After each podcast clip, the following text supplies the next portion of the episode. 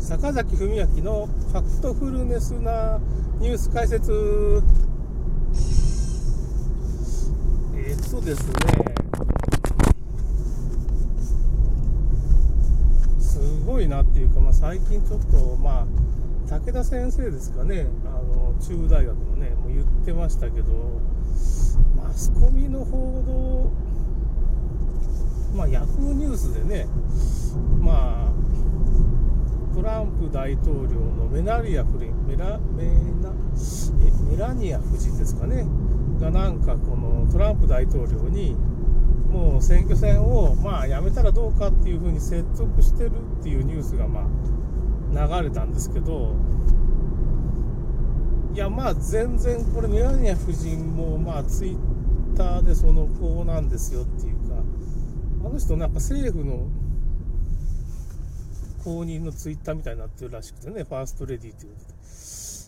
とで。も結局、いや、最後までたかったくださいよっていうことが、まあ一応、そういうようなことが書かれてて、で、まあ、後でこれも Yahoo ニュース、言い訳してるんですけど、いや、誤訳だと。えー？って思ってそのなんかそのツイッターにはこの翻訳機能っていうのがありまして英語でもツイート翻訳ってボタンを押すと、まあ、すぐ翻訳できるんですよ。まあ、Google 翻訳かなんかだと思ったんですけどね。で、まあ、そこそこいい翻訳で、まあね、Google にしては みたいな、まあ、ちょっとまあ、あのー、ディープ、ディープ翻訳っていうのがあるんですけど、そっちの方がちょっとまあ、いい翻訳が出るんですけどね、まあ、どっちかっていうと、Google 翻訳もまあ、言語がいろいろたくさんあるのはいいですね。まあ、そこは褒めとこうと。まあ、Google 珍しく敵対してるのに褒めると。ね、信用スコアを上げようとしてるんじゃないかっていうふうな疑惑もありますけど、まあ、それはともかく、まあ、結局 Yahoo、まあ、ソフトバンクですね、まあ、結構中国寄りの、まあ、企業っていうか、まあ、中国共産党のね、やっぱし、本杯とかもそうですけどね、中国共産党のファーウェイとソフトバンクっていうのは、まあ、右と左の翼っていうかね、IT 業界の右腕と左腕、中国共産党だったっていうのが最近分かりましたから、やっぱこれは変更報道みたいなのが、それは Yahoo ニュースは来るなっていうのはまあ、NHK も、まあ、今、トランプ大統領が当選したみたいなこと。でバイデンがまあ当選したみたいなニュースを流してんですけど。やっぱこれままあ NHK の中にもなんか中国の放送局と韓国の放送局が NHK の局内にあるっていう話を僕なんか最近聞いたんですけどどうも本当らしくてまあ、ちょっともう一回これも検証してみますけどね。だからまあ、変更報道っていうか、まあ、つまらない嘘をついて、まあ、バイデンが今、当選したっていうことを言ってるんですけど、ところが大元の中国と、ま、ロシアがですね、まあ、日本の、ま、日本の大統領って昨日言っちゃったけど、まあ、総理大臣はね、そのま、祝電みたいなの打ったっていうか、まあまあ、祝福の、まあね、一応仕方がないんで、親分子分みたいなね、属国なんで、まあ、日本も、その、お祝いみたいなの述べたんですけど、まあ、EU、英国なんかもそうですけどね、ボリス・ジョンソン大統領ですかね、まあ、言ってましたけど、中国のロシアもね、まだ決まってないんで、ちょっと、それはちょっと何とも言えませんと。結構大国2つがね、まあ、国連の常任理事局の2つの国がね、いや、違うよってまだ決まってないんで、なんともちょっと言えないよって態度を見せてるんで、まあ、これちょっとまだ決まってないんですよね。メディアがすごいフライングして、えー、って、NHK 見てちょっと頭おかしくなるっていうか、うわー、最近のちょっとメディアのその、今回のコロナ、コロナとまあこの大統領選挙っていうのはつながってて、まあ、コロナっていう状況を作って、郵便投票に持ち込んで大統領選挙で不正するとこまでワンセットだったんじゃないかっていうことを、まあ、アメリカの選挙のペンシルバニアかなんかのね共和党の議員も言ってましたけどいや僕もこれコロナとセットだったんかっていうのがなんとなく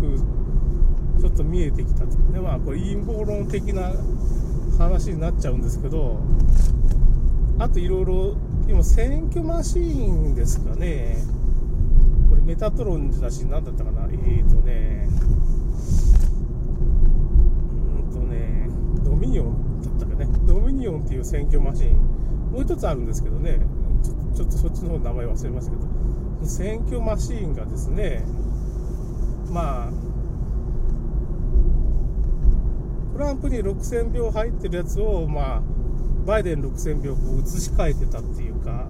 3%差ぐらいで、バイデンが勝つような選挙マシーン、集計マシーンの調整プログラムになってて、それ結構全米で使われてるっていうことがだんだん分かってきたんです他の州でもね。で、これちょっとまずいことにだんだんなってて、これでかなりの不正の数字が出てきて、まあ、今のところ、そのジュリアーノっていう、まあ、弁護士さんが言ってるのでは、まあ、100万票とか90万票、45秒の票があそこで見つかったという風な感じになってて、結局、その、選挙の投票用紙を水増しっていうのは、これ中国で印刷されてたっていうのがだんだん分かってきて、それとあとは電子投票の集計マシンの不正っていうのもあると。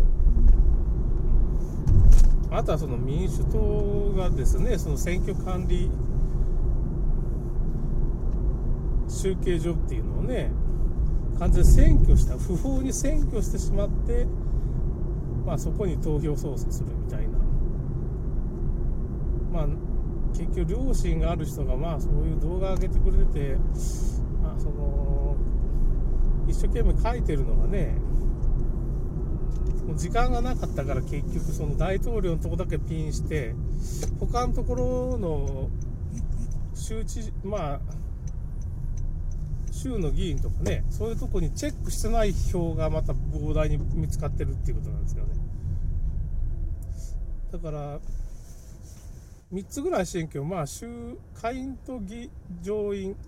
で大統領なんですけど、下院と上院には全くその難も書かれてない表。大統領のとこだけ書かれてる表みたいなのがあるんです。そういうのも出てきちゃって、でこれ表、これ電子透かしっていうのはやっぱ本当なんじゃないかなっていうかね、その投票用紙に透かしが入ってるのかもしれんなっていう。だからこれ徹底的に全部調べられちゃうっていうかね、その、海を完全に出すような作戦なんかもしれんなっていう風な感じになってきましたね。あと、これまあ、あの、貧困大国アメリカっていう本を書いた堤美香さんっていう人だったかな。ちょっと名前が怪しいんですけどね、がちらっと言ってたんですけど、ひょっとしたらこの、見え見えの不正選挙をして、まあ、トランプが逆転して、るっていうのもまあ織り込み済みっていうかこれ自体がひょっとしたらショックドクトリンでまあアメリカを分断しようという